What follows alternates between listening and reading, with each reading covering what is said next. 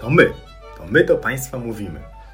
Tomasz Batko. Mateusz Kosiak. My jesteśmy lekarzami, twórcami portalu eduson.pl I postanowiliśmy trochę urozmaicić portal eduson.pl i zamieścić na nim podcasty.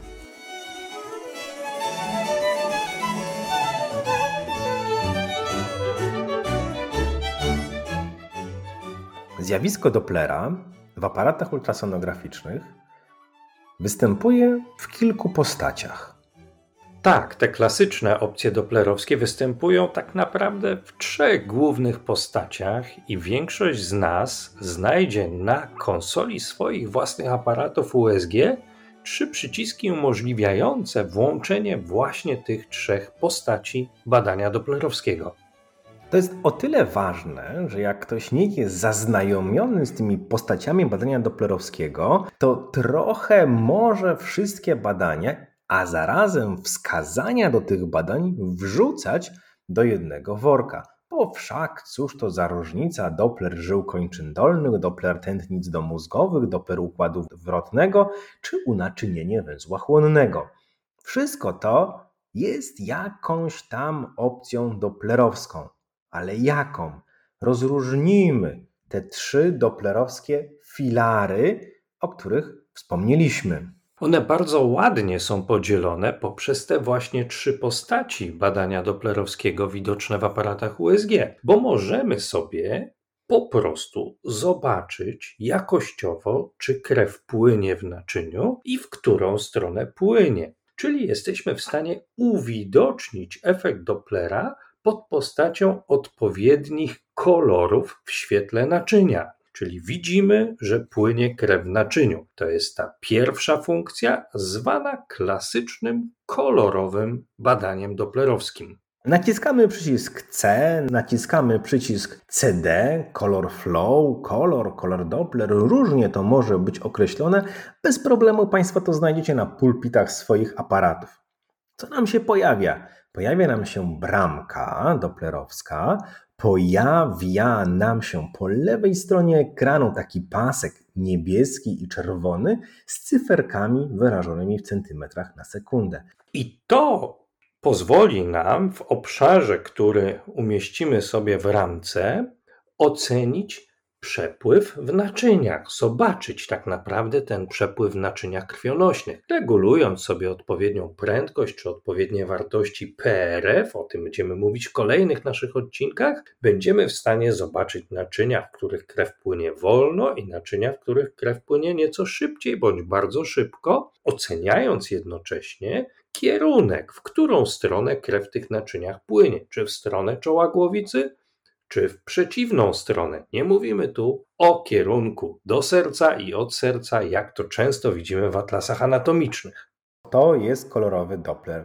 Pozwala nam określić, czy płynie, czy nie płynie. Pozwala nam określić kierunek tego przepływu. Ale to nie wszystko. On nie daje nam informacji o prędkości przepływu. My, tak jak wspomniałeś, do ustawień kolorowego Dopplera jeszcze wrócimy w naszych kolejnych podcastach, ale teraz idziemy dalej, bo my na ten nasz obraz w odcieniach szarości, o czym już mówiliśmy nieraz, nakładamy bramkę doplerowską. Tylko żebyśmy nałożyli tę bramkę doplerowską, trzymamy głowicę stabilnie, mamy ładne naczynie w odcieniach szarości i dopiero wtedy nakładamy bramkę doplerowską. Dopiero wtedy naciskamy kolor. Mamy naczynie, widzimy w tym naczyniu przepływ, chcemy więcej. Chcemy włączyć Dopplera spektralnego.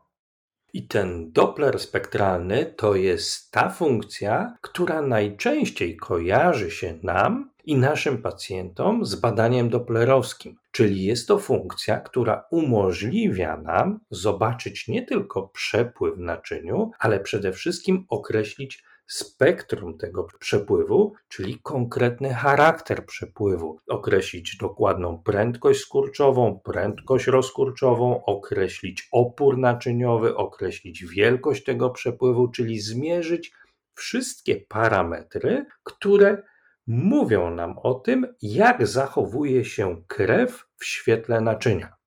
To spektrum to jest nic innego jak wychylenia prędkości w jednostce czasu w miejscu, w którym my to naczynie badamy. Na osi x, czyli na osi upływającego czasu, a na osi y mamy wychylenia prędkości i patrzymy, jak w czasie zachowuje się ta prędkość w tym naczyniu. To pozwala nam po pierwsze zmierzyć tę prędkość, ale także zmierzyć prędkość w takim rozumieniu, że my jesteśmy w stanie ocenić, z jakim rodzajem spektrum mamy do czynienia. To jest spektrum wysokooporowe, takie jak mamy w aorcie, tętnicach biodrowych, kiedy mamy załamek dodatni, załamek ujemny i załamek dodatni, czy spektrum niskooporowe, takie jakie mamy chociażby w naczyniach nerkowych, kiedy mamy do czynienia z tym, że nie mamy załamka ujemnego, tylko mamy maksymalną prędkość i prędkość minimalną bez załamków ujemnych. I jednocześnie jesteśmy w stanie też odróżnić przepływ tętniczy od przepływu żylnego. Czyli Podsumowując do tego momentu, mamy klasyczny kolorowy Doppler, czyli badanie, które umożliwia nam w ogóle zobaczenie przepływu w naczyniu i kierunku tego przepływu. I mamy Dopplera spektralnego, które to badanie pozwala nam ocenić ilościowo sposób, w jaki ta krew płynie w tym naczyniu. Wszystkie wartości, które są związane z prędkościami przepływu, z oporem naczyniowym, z wielkością tego przepływu, policzyć wszelkie parametry dotyczące czy to indeksu oporu, czy to indeksu pulsacyjnego, czy to prędkości średnich, czy to wielkości tego przepływu. Mnóstwo informacji, które najczęściej aparat liczy za nas. Chociażby na podstawie analizy tych prędkości będziemy wnioskowali o stopniu zwężenia, będziemy wnioskowali o zmianach, które toczą się w miąższu nerek. Ty powiedziałeś o jeszcze bardzo ważnej rzeczy. Powiedziałeś o możliwości rozróżnienia spektrum tętniczego, tego wysoko lub niskooporowego, od spektrum żylnego kiedy mamy niskie wartości przepływu, ten przepływ jest jednokierunkowy, z takim falowaniem on nieco zwiększa się, zmniejsza w zależności od fazy oddechowej. To jest kolejna funkcja, którą my wykorzystujemy właśnie poprzez uruchomienie opcji Dopplera spektralnego, bo teoretycznie bardziej doświadczony ultrasonografista jest w stanie już w klasycznym kolorowym Dopplerze odróżnić przepływ tętniczy od przepływu żylnego. Ale nie zawsze będzie to proste, zwłaszcza w tych naczyniach z wolnymi prędkościami przepływu. I tu możliwość zobaczenia spektrum przepływu, to jak różni się prędkość skurczowa od rozkurczowej, jak różni się przepływ wysokooporowy od przepływu niskooporowego, pozwala nam uzyskać te dokładne informacje, które pozwalają nam odróżnić tętnicę odżył, zwłaszcza w tych drobnych, drobnych naczyniach. To niby wydaje się proste w bardzo klasycznych układach anatomicznych, ale są takie sytuacje, że mamy do czynienia z jakimś niestandardowym układem anatomicznym, z pewnego rodzaju malformacjami, pacjentami po różnego rodzaju zabiegach. Wtedy to rozróżnienie, czy to żyła, czy to tętnica na podstawie spektrum może nam się przydać. I to są te dwie podstawowe opcje kolorowego Dopplera, które wykorzystujemy najczęściej, ale te opcje służą przede wszystkim ocenie tych naczyń, które mają stosunkowo wysokie prędkości przepływu krwi. A bywa tak, że nas interesuje nie tyle to, jak szybko płynie krew w naczyniach i jakie jest spektrum przepływu tej krwi w naczyniach, ale interesuje nas wzorzec unaczynienia danej zmiany ogniskowej, danego narządu, czy intensywność unaczynienia w tym narządzie. Krótko mówiąc, interesuje nam możliwość oceny przepływu w najdrobniejszych naczyniach z najwolniejszymi przepływami. Tu klasyczne opcje doplerowskie nieco nie domagają, nie pozwalają nam dokładnie określić tego wzorca unaczynienia.